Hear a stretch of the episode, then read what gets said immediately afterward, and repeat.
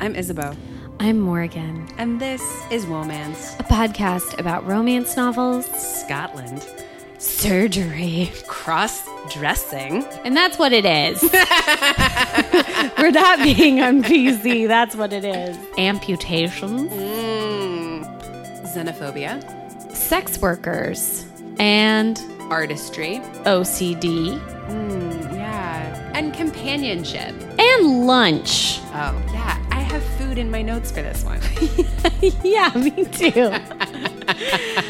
but most of all, it's about that first thing Romance novels. and ourselves. This week, we are talking about The Prince. by Katharine Ashe. Mm-hmm. And I picked this one. And the reason that I picked this one is because I saw a person that we follow on Twitter, Fangirl Musings, who's very, very funny. And sometimes she'll live tweet reading a novel. And she began live tweeting this one. And she was so funny. I immediately one click and then I bought the whole series. And then I was like, Morgan, we have to fucking read this. You bought the whole series. I did. A This is the best Devil's one. Mm-hmm. Duke or something, right? Um, what did Fangirl Musings have to say about it? The thing that caught me first was there's a scene later on in the book where she says, I'm yours. And mm. he says, No, you belong entirely and wholly to yourself. And that is how it mm. should be. And then Fangirl Musing said, Oh my God, romance novels are constantly pushing the envelope and what it means to be a supportive partner. And I'm here for it. And I was like, Yeah, me too, Fangirl Man, I hope that isn't pushing the envelope. I mean, it's not, but I like for hope historical, like, but like it's a historical novel. Women don't even have the right to vote in this book. so for him to be like, no, Are you sure they didn't have the right to vote in Scotland at the time? in 1834? No, they did not. Okay, I'm pretty confident about that. Uh, 110%. First country to give people the right to vote, New Zealand. New Zealand. Seeing you, you delicious Kiwis. Do you know what's weird? I didn't put in my notes for this one colonized subjectivity, the condition of colonial subjectivity, which is the first time in a long time I haven't put that in my historical romance notes. Interesting. Also worth talking about in this one, especially what it means to be um, a diaspora. Well, is it a diaspora? Because it's just the one prince. It's a diaspora of one. you can't have diaspora of one. yeah. This. Here's the thing. Normally, I wouldn't agree. I would say a diaspora cannot be one person, but you are right. He, is, making making, art. uh, let me do the summary. Please do. Oh my god, I'm so excited.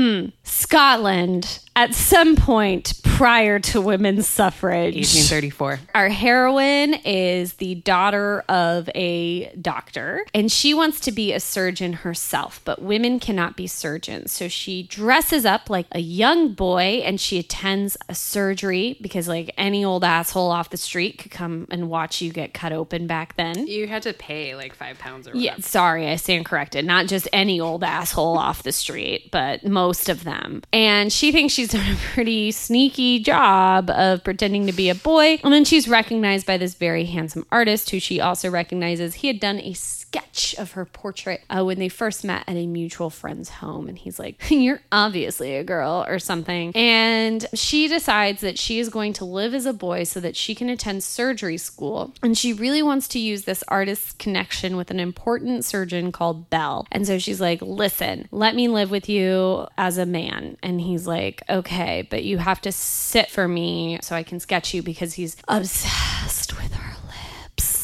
Slash her whole face, slash maybe her whole person but already. mostly her lips. And she agrees. And so she starts living her life as a boy and a medical student in his home. They fall in love, but not with her as a boy. He falls in love with her as a woman. She is a woman. She is not transgender or anything like that.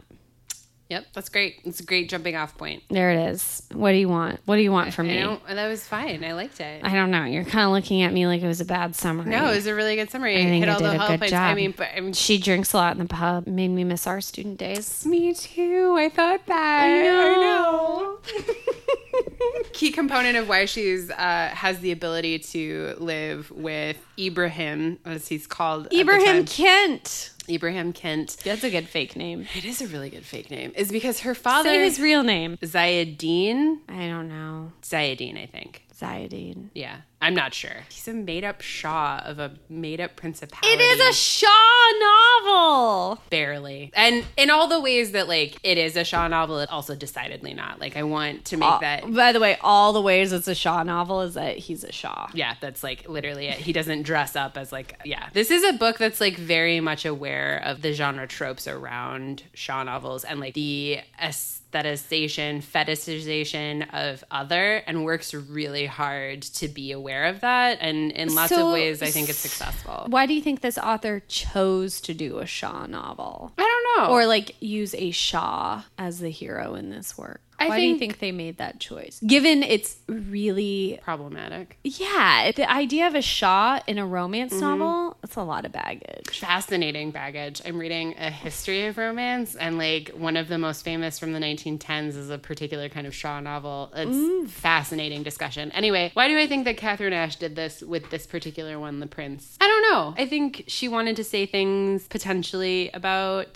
fetishization because like xenophobia doesn't play out terribly large in this novel until the very end, and it's linked exclusively to homophobia. But like othering in this novel is interesting, and the way it's at play here, and like the race relations really fade to the background. So like he didn't have to be a Shah; he could have been like almost anybody. Yeah, so why? I don't know, hmm. because like his his religion doesn't really come into it. I don't know. I think it's interesting. It's clear that this author, Katharine Ashe, did a lot of research about a principality between Armenia and Iran at the edges of the Russian Empire in 1834. It's beautiful. But anyway, the whole reason that she can live with him for the time to study at the Edinburgh School of Medicine, which is a huge deal, is because her father has been asked to lecture in London. And she's supposed to stay with mutual friends, but she's like, fuck that. I want to be a surgeon. So she concocts She's going to this take a, advantage of the opportunity. Right, because her dad's gone. And she uh she's super talented. She's Mm-hmm. a real Bookworm. a real kiss ass. Yeah. Yeah, she's a kiss ass. She is. She's just really competent, is the thing. Whenever I read these romance novels, I'm always interested in the idea of like a tertiary character coming out and being the actual hero. Hmm. In this case, the Scottish middle class kid who's in medical school with her who becomes Archie. Mm-hmm. I was like, what if Archie is really? Although I will say, this hero checked a lot of bohunk boxes mm. for me. Not to like downplay this, but like, do you want to start with Zayadine? I guess so. He's an artist. He's an amputee. He's a specific kind of artist. He's a portrait artist, mm-hmm. which means he thinks a lot about humans as bodies, which mm-hmm. is a way that they connect initially and throughout the novel. Mm-hmm. He's a prince without a land. Uh, his father was murdered. His sister has been imprisoned and married to the man who murdered their father. They To a Russian. I thought she was married to a Russian. no, the bad general who betrayed their father is I thought a courtier. I don't even know what's going on with this political intrigue in these books. got really complicated. It's also not that important. no, not at all. It's just that he's been in exile. Yeah. He's in exile. They lived in Egypt for a while with a Coptic bishop, which was a very interesting little side note. That was a moment where like it recalled Loretta Chase for me. very like a historian Yeah. historianizing all over the book yeah Totally. They're like I was like that's a that's a deep cut that's a specific reference it's super specific, like Alexandria, or like in Egypt. fucking awaken my love the like different scratches on the doors Yep. that are pertinent to different social classes and within the household That was Um, like somebody fell down a research rabbit hole and like couldn't get out of it and had to put it in the book, which You know- is fine. Whenever I use my Kindle app, it'll put dotted lines underneath the most highlighted portions of the book. And I think this has been consistent throughout the books I've read, the hetero books I've read. The thing that gets highlighted the most by the most people are always complimentary things the hero is thinking about the heroine. Hmm. And this depresses me. Mm. I understand like highlighting a sex scene and I understand like highlighting a funny part, but it is consistently only where the hero pays the heroine a really good compliment. And I think like if these books are functioning as fantasy, bummer that your fantasy is a really good compliment. Why is that a bummer? Because don't you feel complimented? Like don't you feel loved and seen? You mentioned this in another episode, and I don't remember what it was, but I was listening to our backlog because sometimes I like to do that. And you talked about how one of the fantasy elements that's so accessible about romance is this incredible epistolatory, revelatory monologue that the hero gives the heroine, where it's like, I see you, Yeah. you are seen. I understand you in all of these complex poetic ways. Which you maybe don't even have words for for yourself. Yeah. And like that's part of the fantasy. So it doesn't surprise me that those are the parts that are highlighted. And it doesn't really bum me out either because it's like if I don't have words to compliment myself in all of the specific ways, the things that I want to hear a romantic partner say, or even like anybody say to me, it's like I don't even know what that thing is, but like I'll know it when I hear it. And that's what's so fascinating to me about romance novels, Yeah. where it can like encapsulate the feeling of wanting to be seen. But isn't there something like if we say it, if we just describe it outright, Mm-hmm. like women are reading romance novels and highlighting in mass the compliments. Mm-hmm.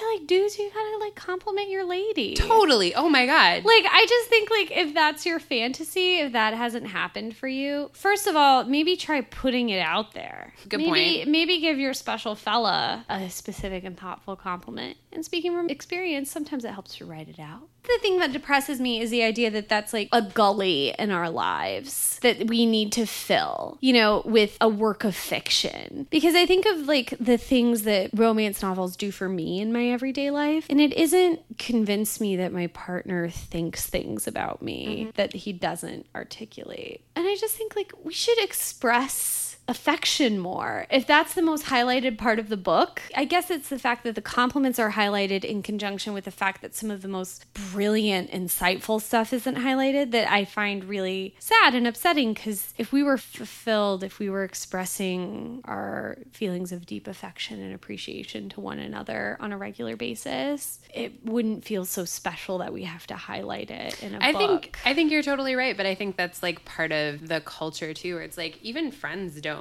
in my opinion, say enough nice things about each other. And like, you are outrageous about compliments. You know you are. I am personally, but I am like I am alone on my mountaintop there, with the exception of my family, and like so I grew up in a, a very limited culture of compliments, and like it's not unusual for like my sister to come out with something like super moving and sad and beautiful that like you know rips me open, but like I grew up with people speaking that way, Yeah. And then I encountered people in my life who are really, really bad because Verbose compliments. yeah, I grew up with verbose compliments. Yeah. And then I met and fell in love with many people who were terrible at it because they didn't grow up with even hearing I love you from their parents. Yeah. And so, like, when you have a culture where it's like not even safe to tell your friends, hey, I love you, or like, hey, you're great at getting gifts, or hey, you're so funny, or like, mm-hmm. hey, I love the way that your eyelashes look today. I mean, like, Yeah. if you don't grow up with that, it does feel over the top. And like, that's one of the things that people have said about me in like rages that like they don't believe my compliments because they can't be real. And I'm like, they are real. That's how I feel about you. This is how I'm I just express myself this way. Why would I be lying? Maybe that's one of the reasons you and I connected is that we both come from verbose complimenting backgrounds. I'm in a relationship with someone who I wouldn't say is particularly verbose. You've met him. I have. He still articulates things that make me feel seen in ways I didn't know I was being seen and mm-hmm. that I've always wanted to be seen. I think if you like set a challenge for yourself to give one very thoughtful, specific compliment, and it does feel good for the complimenter because as a fellow verbose complimenter, don't you get a kick out of it whenever someone's like a little bit surprised? Oh, like, yeah. "Ooh." Oh my god. And like this is the difference like I had this thought especially as like we've been talking about street harassment and like what's the difference between yelling hey sexy Oh, yeah. versus being like you have a beautiful dress or your shoes are outstanding. And I'm like a thousand degrees is the difference between yelling hey nice tits and hey your shoes are great. There's something about like assuring someone of their choices Yes. that is special. But also, like, you know, if you're very close with someone, complimenting their appearance always makes them feel better. One time you told me I had Disney princess eyes, and I fluttered my eyelashes. You did. said, Thank you. you do have very nice eyes, Morgan. They're really beautiful. but I just like, I guess that's why I'm sad because I think it means that a lot of women are reading these books and they don't feel seen or appreciated in that way. I think And I think they probably are also not seeing and appreciating people in the ways that they would like to be seen and appreciated. I think that's 100% true. And I think when you talked about this gully, I think that's a really great image. And I think that where you're seeing something sad, where like romance is trying to fill it, it's like mm-hmm. romance isn't just trying to fill it in terms of like romantic relationships. I think romance is like trying to fill this gully of emotion in general. yeah. It's not just your partner Right. It's not. It's like everyone in your life, and like maybe your mom gives you back assword compliments, or it's like, oh, you look thinner. Are you happy?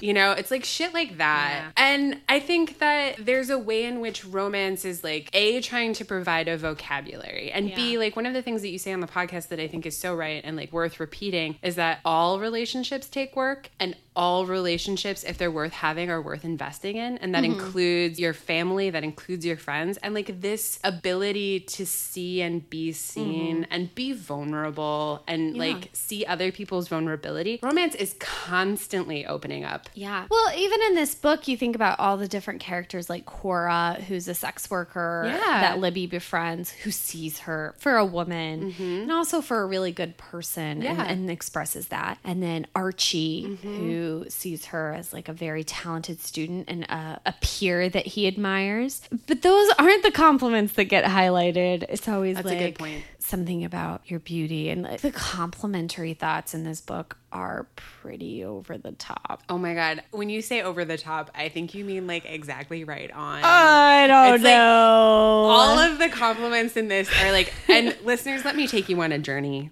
let me take you to 1997 let me take you to titanic and all of the compliments in this oh are god. when Jack pulls Rose into the gym and he's like, You have this one moment to choose your life. You get to choose to be adventurous and like free flowing and beautiful and whatever. Or you can choose Cal and misery. And she's like, I choose Cal. This is what this entire book, all the compliments are like that. Like, choose your own adventure, choose me, choose love, choose whatever. I fucking love it so much. I guess another aspect that is problematized for me, and I highlighted this, I said the male gaze on the physical form in these books that is so valued. So, one of the most highlighted sections reads The eyes, shaded by her hat, speaking of Titanic, were almond shaped, narrowing in the centers at equivalent arcs toward the an dip artist. at That the bridge of her making nose. money right now. The left a bit smaller than the right, the lashes and eye color he could not discern at this distance, but he knew them to be,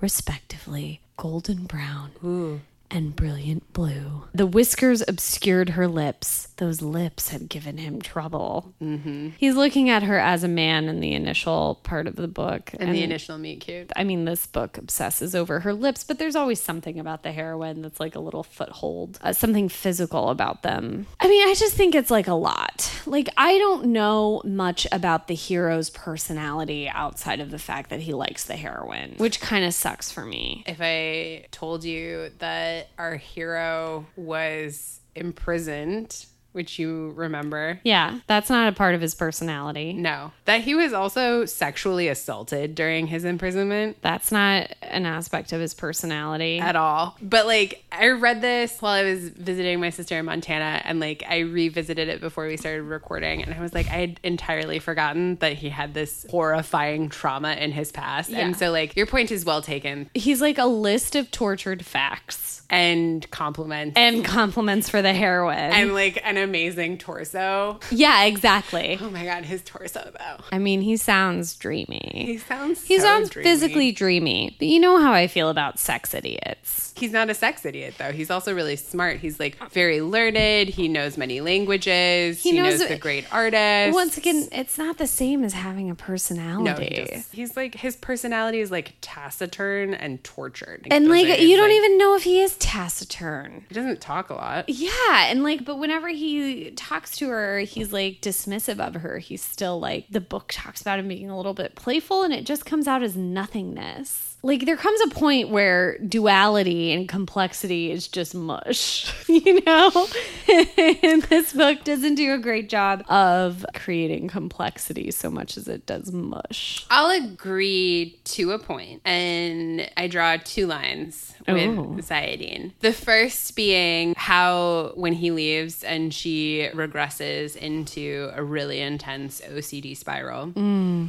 and his not only willingness to hear out her rationale, but not dismiss it. And then to like not solve it for her, but to support her in solving it. That's the first line I'll draw. And the second is part of the reason why he keeps himself separate from her is because he knows about the indecency acts and since he's older than how she presents herself as a boy she's like pretending to be 15 Yeah. as joe smart. He knows that a they could be murdered for the assumption that they're gay lovers. And so he keeps himself back from joe smart her male persona as much as he can to protect both of them from the aspersions of being gay. And then there's this scene in the alley when he just like can't keep his hands off of her and kisses her while she's still in her uh, man costume. And then he's like gonna fall on his sword about it. And he's like known that that was the danger all along. Like he's known the stakes and she hasn't known them because she is this isolated Yeah. human being who just like is really truly unaware. Very one track about her ambitions. Yeah. She's singular. yeah, and so in that way, like those are the two lines I draw. Like his personality is one that is very learned, but also supportive in a way that feels authentic. I mean, he's supportive in all the right ways to be supportive, mm-hmm. which, like, I'm here for. In a romance novel, Yeah, I just wish he had a bit more. Angst? He's just too good. he is very good. He's not juvenile, and he's not funny, No, and he's not. You know, I just wish he had a bit more personality. you wanted like a tortured Mr. Rochester. Well, perhaps. I think a tortured Mr. Rochester is better than this. I think about uh, our hero from the Loretta Chase novel, Mr. Impossible. Mr. Impossible. Yeah, he was really funny. He was great. He was so rich and so textured, and, Yeah. and you understood what he did. And like by the end of the book, you're like, And Mm-hmm. then you know his personal growth through the heroine. Like you talk about like this idea of like a pedagogy of personal growth in Mm-hmm. romance novels. Like you don't really get that with Zaid, and I don't think. No, he's grown, and like his challenge is that he has to go back and reclaim his throne. But he doesn't have like personal growth in the novel. No. Like the novel talks about his personal growth having had happened Yeah. and that he gained patience. But that kind of becomes all he is is like patience. I didn't I didn't That's a really good point. Like he is entirely mature. Their Yeah. love doesn't change him an iota because No. he's already the hero that we need him to be. That's actually kind of remarkable inside of a romance. Usually Yeah. our hero has as much growing to do as the heroine. You're right to remark on that. He doesn't. Having said that, perhaps all of my problems with him are exacerbated by the fact that I think the heroine is, in spite of her singularity, Mm-hmm. so fascinating. The way she describes the physical sensation of anxiety. Oh my god. Once again, proving that romance novelists are untouchable whenever it comes to the corporeal and like really creating a sense of relatability and affect. You know, I think about affect, not to get to Let's do it. Let's get uh, there. grad school about it, but this idea of affect theory, and I think we think about a lot of times in terms of these like cerebral ideas or perhaps setting external, whatever it is, it's external. It's a physical sensation whenever you have it, and I think it can be triggered. It is the physical, it is the corporeal. I think mm-hmm. maybe that's something that's missing in the discussion about affect. Like, I think if you thought about affect as a physical reaction to something, you'd probably be a better writer. also a better academic and like i think that's one of the things that romance is so smart about like you're so right so our heroine has ocd and zayadine leaves for a period of time and her routine is disrupted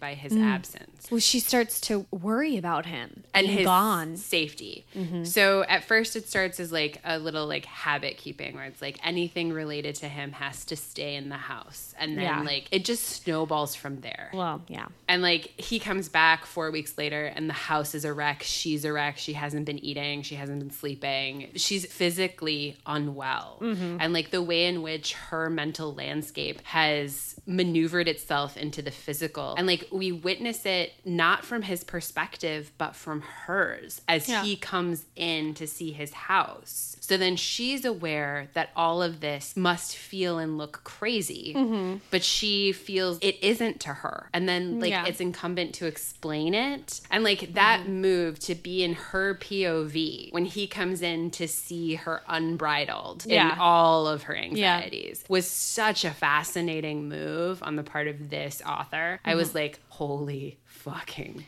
shit. Whenever she's describing, whenever there's the chapter where she's kind of spiraling into her OCD, you are very close. You are cuddly third with mm. her through that. And it was, I mean, anyone who has experienced any amount of anxiety will find a foothold and be able to spiral with that heroine through that experience. And the understanding of it's illogical Yep. and yet I must. I feel this pull that was so true to my personal experience. Mm-hmm. Mm-hmm. And also translates really well to the sexuality in the book. Yep. I wonder if this is true. Like, this is a slow burn. Oh my god, the anticipation of this book is insanity. I didn't like it. I loved it, but I I'm do have to say I- Aries, and I, I- was like impatient as hell with it. Oh my god, I totally like I got to page 300 and I'm like we haven't even had like a full-blown kiss and like I skipped ahead to the first sex scene, which was another 100 pages further. yeah, it's a lot. It didn't disappoint by the way, listeners. I guess like desire and anxiety mm. would be like mm. kind of two halves of the mm-hmm. same coin. And she kind of uh, does a beautiful job of illustrating that. So that was good. I do kind of hate how slow burn it was. It was so slow burn. Oh do people go in for this? Are people into slow burns? Yeah, people fucking love Downton Abbey. Are you kidding me? I also did not like Downton Abbey. I'm saying people love anticipation. This is a massive slow burn. It was too slow for me. Obviously, I skipped ahead 100 pages to get to the first sex scene. But then the sex scenes come fast and swift on top of each other, which is like, I don't know, good and bad. yeah, I mean, it's fine. Whatever. You know what this book feels like? It feels episodic. It does. Or, like there's the But it follows the school year. it follows the school year. It's And super it's so- episodic. it's so relatable. Like the, it's not unlike the- Harry the- Potter. The hope and excitement of the fall quarter, the anxiety and darkness of, the, winter, quarter, all of the joy and excitement of spring. and then the like bonerific spring. yeah. So in that way, it doesn't feel unlike Harry Potter Or but- real life. or real life. But the reason I say it's episodic is because A, the chapters are titled, and some of the chapter titles And they have titles that are deeply misleading. Like I saw a chapter titled Desire and I was mm-hmm. like, here it comes. No. No. no. No. It was like her calves. so like Oh my God. her calves. There is A lot of anatomy talk in here. There is some good slow burn sex scenes. Mm. And I'm curious for you, Isabel, what was mm-hmm. your sexiest part in this novel? It's the second sex scene. Okay. and it's the entirety of it. So like the first sex scene is great. She has this really great one-liner about she's like I'm not like other women. I don't like not that we don't like that trope, but she says I don't have the fear of the act itself. I have nothing but the anticipation. And I'm like god damn, yeah, we all have the anticipation, Elizabeth. We've been here with you wanting We're it. all the same. Oh woman. my god, we want it so bad. But the reason why I say the second one is because it's a more fully realized sex scene. Like they do more stuff in it. Hmm. It's not just like hands, fevered, touching. it's like he goes down on her. It's awesome. There's like cuddling, which is super great. There's like some nipple play. Like she takes off his prosthetic and it's like whatever. It's great. But the thing, and like this is to go back to the thing that I said about this being episodic, is mm-hmm. that sex scene ends with her saying, I had my period two days ago. So the likelihood of me getting pregnant is really low. And he's like, okay. And Thanks for the update. yeah, and she's like, "Are you shy about this? Like, I just wanted like it seems like something that lovers should talk about." And he's like, "I'm not shy about it." And then she's like, "Well, I don't understand why like you're pulling away." And like he is, he like rolls away from her and like covers his eyes. And then like she moves his elbow and he has tears in his eyes. And she's like, "Why are you sad?" And he says, "It's because I just imagined you bearing my child and I wanted it so much." And I was like. Ah, And then they have sex again. Isabel and I are in very different points in our lives. it was just so sad. So like that's the other thing about this book is like their sex only begins once he says that he's leaving to reclaim his kingship. Yeah, yeah. So like then it Which feels like a a doomed kind of- love. But it's also so fucking refreshing to have people having an open, Yep. honest dialogue. they talk so much about like their future and not having it. And they're honest with each other all the time, which and I love. open. And it comes across as like this weird affectation in the novel. I don't think it's an affectation. I think it comes across as a weird affectation. Like the idea is like she's so different and weird for being this like direct and open. well, I think she's And supposed to be like- seen as like on the spectrum. yeah, exactly. Yeah. And then he is seen as like a foreigner. Which brings me to like one of the things I want to talk about with this book, which is like it is piling on the quote unquote diversity in a way that feels a little Tokeny. tokeny because we have in Scotland a person of color, To be fair, a prince of color, a Shah.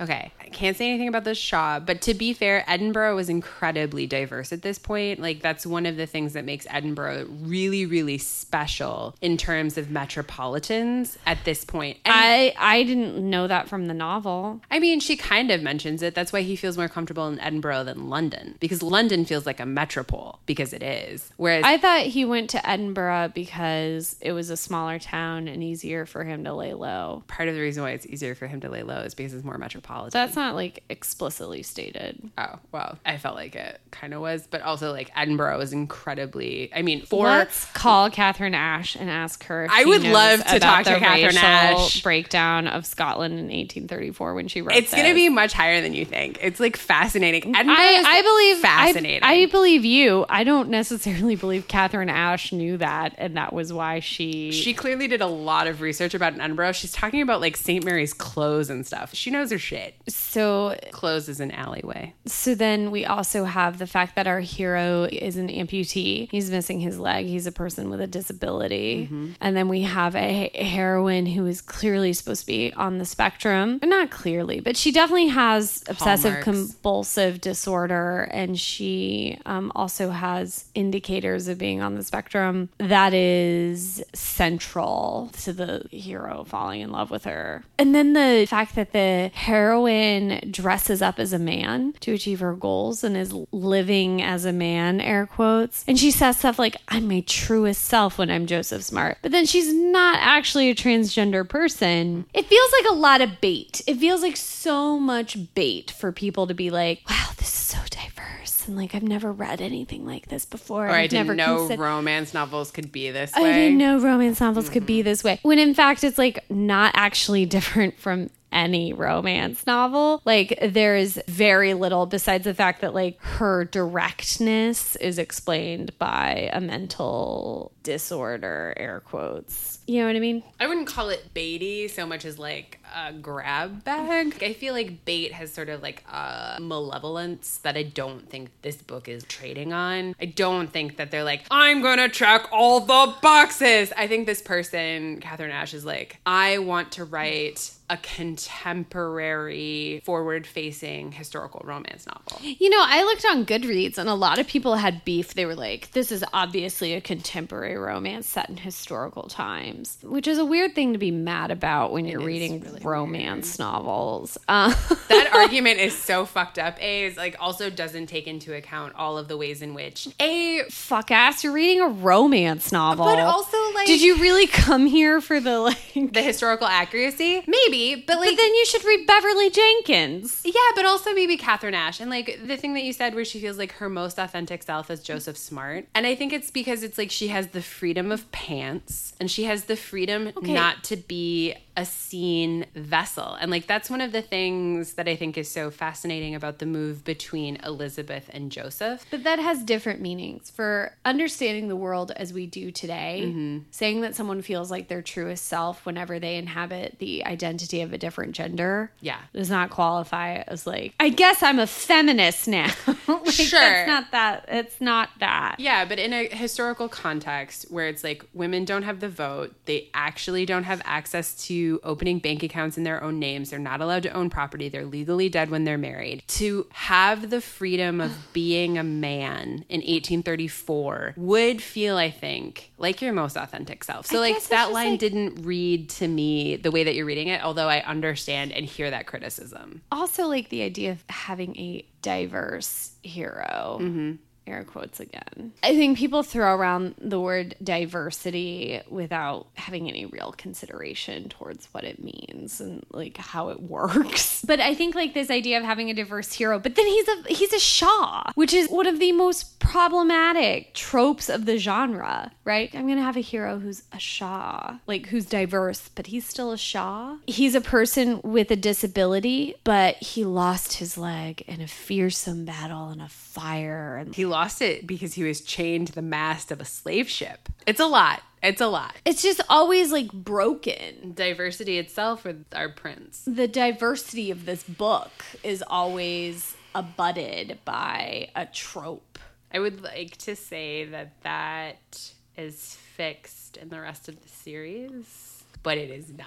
And also, there's nothing but the book in front of us right now. For sure, for sure. I think you're right. I think you're right about the diversity. Maybe this book is trying to do too much because yeah, it's this also book is trying to do too much and it's not committing itself to telling any one of these mm, any one of these particular Yeah. it's half-assing a lot of stories that you should not half-ass for sure. you The should indec- whole ass one of these Yeah, because it's a lot. Like the indecency laws of Edinburgh in 1834, where you could be hung for loving someone else. That's enough of a stake. You don't need to add that doesn't a show up colonial until the very end of the book It's very scary at the end too. Like I was, I was legit concerned. That was a good whiff of death for me. But then, like, it's also like, oh, it's a good whiff of death for you. It was. like, like something that helps you get off. That's the other thing. Is like the idea of I don't this, get like- off on whiff of death. I just like to be scared. I think it like clued me into something. Which, although being a little bit scared, there's a reason people always have sex after funerals. Oh my god, ew. We talked about this in the very first episode. With funeral potatoes? Yeah, I don't remember.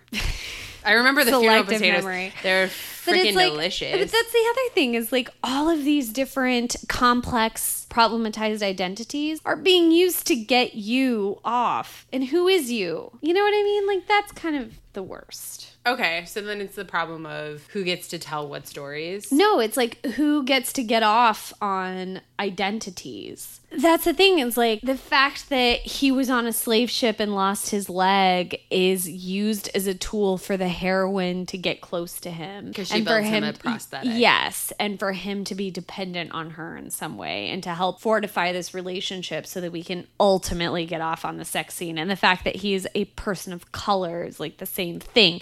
And the fact that she is a person who's on the spectrum, mm-hmm. the fact that she's a person with obsessive compulsive disorder, the fact that she's a person who cannot inhabit her own gender in order to achieve her own goals. These are all used as tools to get off. I think it's part of it. I think. I think like, I think get off if we take it as something other than having an orgasm, like a sexual orgasm. Like right like pleasure. using turned on in the 1960s way it was used. Like all of these things are used to turn you a white woman on. I guess I had a problem with that. After like the third layer of it, which by the way, I should have been keyed up after the first. But after the third layer of these diverse identities meant to turn me, a white woman, on, I was I was a little I had a hard time with it. I hear that, and I think that's fair. They don't serve enough of a narrative purpose for me to see them as anything else but incentives for me to get wet eventually.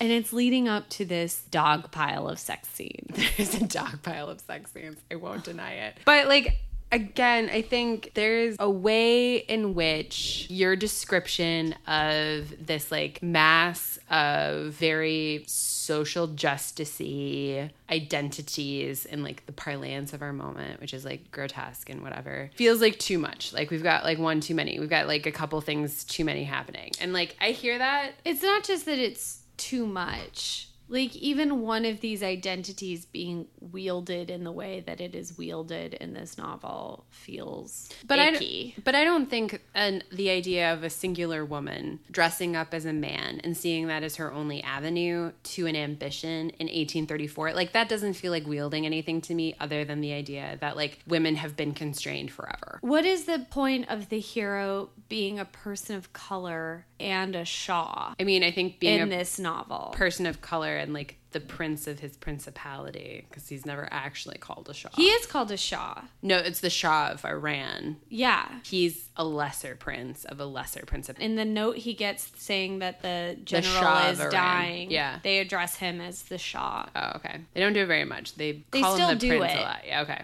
I think the reason why he's a person of color is to highlight the idea that Edinburgh is a metropolitan place. But I didn't get that from the novel. I didn't learn that from reading this book. I also think that it was to show, like, here we have two outsiders. He doesn't meet, we don't meet any other people of color in the book. His friend who shows up. Okay, that one other person who's his friend. We don't meet a ton of other people in the book, and like, who's there to help smuggle him back, Back. into the country. Mhm. we don't meet a ton of other people in the book. What I'm saying is, like, nothing in this book shows us that Edinburgh is a metropolitan, Sure. diverse place. What I'm saying is about the reason why he's othered Mm-hmm. and the reason why she is othered is then in their othering they find a unity, and yeah, like that's and then they the can have this dog pile of sex scenes. Sure, but like I feel like that's a particular kind of thing. It's like, oh, you're an outsider, I'm an outsider, we're outsiders. Yeah, but is she as much of an outsider as he is? No, but nobody ever makes the claim that she isn't. No, but like I don't think this book is making that claim. no. She's So that also doesn't explain what the function of him being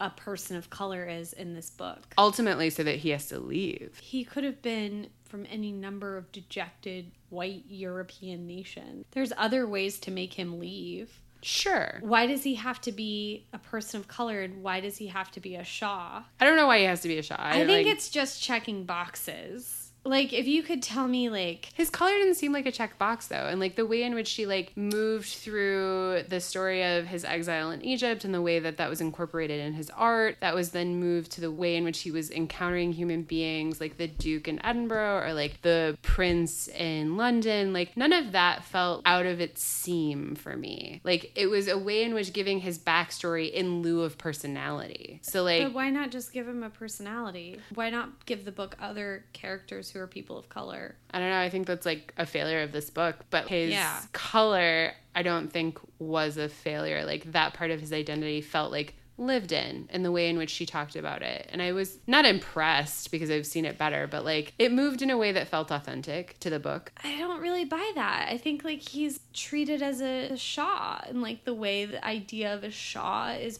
present as a trope in romance. I don't think this book realizes, but like he's token. His race is tokenized. Forgetting your historical knowledge of Edinburgh mm-hmm. and forgetting even the idea that Shahs are a trope in romance. Forgetting mm-hmm. that, how does his identity come to bear on the story? That he's othered. But he's also missing a leg. That would other him. He's exiled. That would other him. But I think it like it matters where he's exiled from. Like he couldn't be like an exiled former prince of He could be a France and still be othered in the same way that he's othered in this book. And like that's one of the things like I mentioned earlier where like the xenophobia of this book and like the way in which it's enacted is only enacted when it's tied to homophobia. Yeah, that's the other thing. Like the rest of the time, he's like celebrated as this like fashionable. And they talk about like calling him the Turk and stuff. Mm-hmm. And I think that's a way of like describing tokenism, right? Like this Right. book is acknowledging I think token. I think it's acknowledging token and then doing it without realizing it. Hmm. I don't think it's self-aware and conscientious in a way that's productive and responsible. And there was also something about his speech that felt very affected. And he would like call her Gazelle Keem. Yeah. Mm-hmm. It felt like exoticizing and all the just wasn't earned Yeah. for me. I still thought he was handsome sounding. He's a beefcake. We know he has a nice torso and shiny oh black Oh hair. God, his torso. That scene after they first have sex and he makes tea, like he's constantly making tea and like jam and bread. Yeah, them. like that stuff's nice. I think this book dealt with companionship between them in such a way that like maybe mm. that's where like his othering and her othering and the way in which they found harmony together felt earned because the scenes of their domesticity together felt earned. It also felt like the fact that they were others was irrelevant. And also, she's like very accepted by society, and so is he. Like, I think othering is the wrong way to think about it. I think they were domestic together. Mm-hmm. I think they did spend time together. I think maybe they were like a couple of indoor kids. I don't think anything else in the book comes to bear as much as the fact that they like live together. I mean, they both have And these he was initially very sexually attracted to her. they both have big secrets that only they trust with the other. Yeah, but none of those big secrets have to do with their race. People can tell he's not white. Yeah. And people can tell that she is a woman. Yeah, Not enough though. yeah. She gets through a full But year also hers Edinburgh. is a choice. Yeah, for sure. Sexiest part? Um, I liked whenever she was drawing his forearm hand. Oh, sexy. It was sexy, and she touches his muscle. There's She touches of- his muscle. Sounds weird. Why did I I mean, there's a lot of muscle touching. There's this book is very anatomy heavy very for both of them. Yeah, Like his portraiture makes him very anatomy heavy. Her being a doctor makes her very anatomy heavy. that's how they meet. After all, it's true. They love talking about corporeal forms. It's how they bond. I think we've talked about the weirdest parts. So yeah. I mean, I really like vented my weirdest part. I just had a hard time buying in. I was like, this is like a lot, and I don't know what it's doing. I mm-hmm. don't know what it's doing. Mm-hmm. It's like one of those books that's like creating problems and then immediately solving them. Yeah, I think you that know? more than anything. And then being like, so there's no real stakes. It felt like there were stakes for ten seconds, and then there weren't. Exactly. And I just thought that was like baloney. You're right. It is baloney. I'm glad we both agree it's baloney. It is but I just couldn't get into it. Oh my god, I love this book so much. It's still a romance. It's hundred and ten percent a woman's I'm, based like, purely on the art and the clothes alone. When he's undressing her and she's in They her Joseph Smart. Oh my god! God and he damn gets her the special linseed oil so that her beard fits better and doesn't give her a rash. Fucking forget it. Oh my god. I felt just like ah and he's like touching her and he's like I hate your beard because like this is like somebody else's hair and then like she cuts her hair and puts it on her, own Her face. oh my cutting god. off her own hair and gluing it on her face. Oh god, I loved it. The details made it special and like all of your overarching criticisms heard super fair. But like this book is episodic and this book is a book of scenes. And like there are like so many moments. One is like if you want your beard to work, it has to be your own beautiful locks or, or like that scene where she's like, "Oh, I got my period so I won't get pregnant." And he's like, "I was just envisioning the fantasy of like you and I having a family together." And I was like, "Oh god." And like uh And I, I- I mean, like, doomed love is Mm. such a, a wonderful personal experience to have. Mm. If you have not set yourself up for relationship Mm. failure, you should do it. nothing You like a do heartbreak it. friend does. And do you know it's uh, like, and it like makes it so much better. Talk about whiff of death. Oh yeah. you can get the whiff of death in your own, Own life oh, without man. death, just by Knowing the relationship entering yourself into a doomed relationship. Mm, Nothing like an expiration date on your love to make everything tender and, and that you can also read these romance novels or just like watch any movie and think like I will convince this person to stay. Mm, I you can actually you to do it if you're me. Ugh, I loved it. It was so good. Man, doomed love. Mm. Hold on. Mm. This is a big question. Mm, mm. Do you think this book would have been better if it would have been a genuinely failed relationship if there hadn't been a happily ever after? This is the thing. Romance novels, HEAs. HEAs, or it's no dice. It is. Here's the thing. That epilogue is not very strong. Like it's dark. She's returning from like setting a bone or like curing a fever in the house that he has left her when he's gone off to his principality to fight for his throne. It's two years later, and he shows up and she can hear him behind her, and he has a very specific gait because she made him a prosthetic. And he says, you know, is like the proprietress of the house, and she's never owned anything, and he's left the house in her name. I mean, it's sexy that he comes back for her, but like, is it better? Is I don't know. I don't know. I Even like it was. the- it was yeah. pretty sexy when he left, and he like leaves her everything, and he's like, "I love you," and like you keep And this like perfect this, like- moment, And it's this lovely idea of a happily ever after. and it's the Like, happily. do you know what? That it says the most about gender parity of anything in the book. That her happily ever after could have been just her getting property. And that he left it for her. And like the way in which he says it, like he leaves her this beautiful And letter. he would have genuinely sacrificed something Yeah. in order for her to have a hold in the world. and he did. Like he left her all the furniture, like everything in the house, enough money that she could keep servants if she wanted to, knowing that she wouldn't be able to be a doctor anymore. It's like Shop Girl by Steve Martin. It's whenever exactly the guy like that. pays off her student loans. Yeah. Although, like, don't bother Don't- paying off no, your it's not student great. loans. It's not worth it. Also, Shop Girl isn't as good as this. There's some really, really weird parts. There's some weird parts. And like that's a moment of true seeing where he's like, I see you, I see the future you Mm. I know can what you yourself. need. I see you. I see what you need. I see what I can provide, and I'm willing to sacrifice to provide for Because you. I want your dreams to come true, Yeah. even if I can't be in them. Yes. Oh.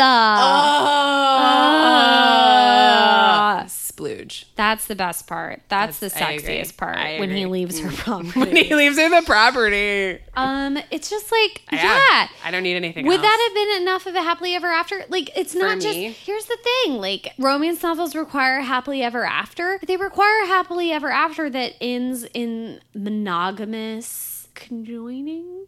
Conjoining isn't the right word. I mean, it is like they, it has to be present, right? Like both hero and heroine have to be present at the end together for it Yeah. to be a true HEA. But maybe Katharine Ashe is a proto HEA, burgeoning horizon. If there's, you know, if She I think about all the stuff that makes this genre this genre for Mm. me, the thing I'm most willing to give up is the HEA, or at least the idea of like a heteronormative, aka or monogamous Mm-hmm. idea of a HEA. I'm willing to part with. I think that's fair. I think, especially as this novel proves, it's like the more romantic thing was the leaving. Yeah, it was the leaving. It was the departure. and like Mm. what a departure. the idea that they were like both whole people. Yes. Who chose to be together. Yes. That was moving. I agree. That was good. It was really good. It was good. And I'm glad we had to have a conversation about happily ever afters again. Yeah. We can always revisit this topic. I mean, my I- goodness, it is such a bugaboo, isn't it? It's also like, as you say, evolving. And I think that's really worth considering now and like what it is to be an HEA. I wish my voice wasn't so high pitched. It's not as high pitched as you think it is. I feel like people um, would take my opinions on happily ever afters a lot more seriously if I if I was a little bit more Kathleen Turner. I think people are going to take your opinions very seriously because they're well backed up and well said. All right, that was another banger of an episode. I Tell us so what you myself. think. We're curious as to your feelings about HEAs and Katharine Ashe and uh, all the things that we've talked about. Let us know. Hit us back. Come at us. Don't subtweet though, just like normal tweet. No, come at us. come at us. Come at us about your HEAs and our HEAs, loosen your stays. but never your principles. Mwah.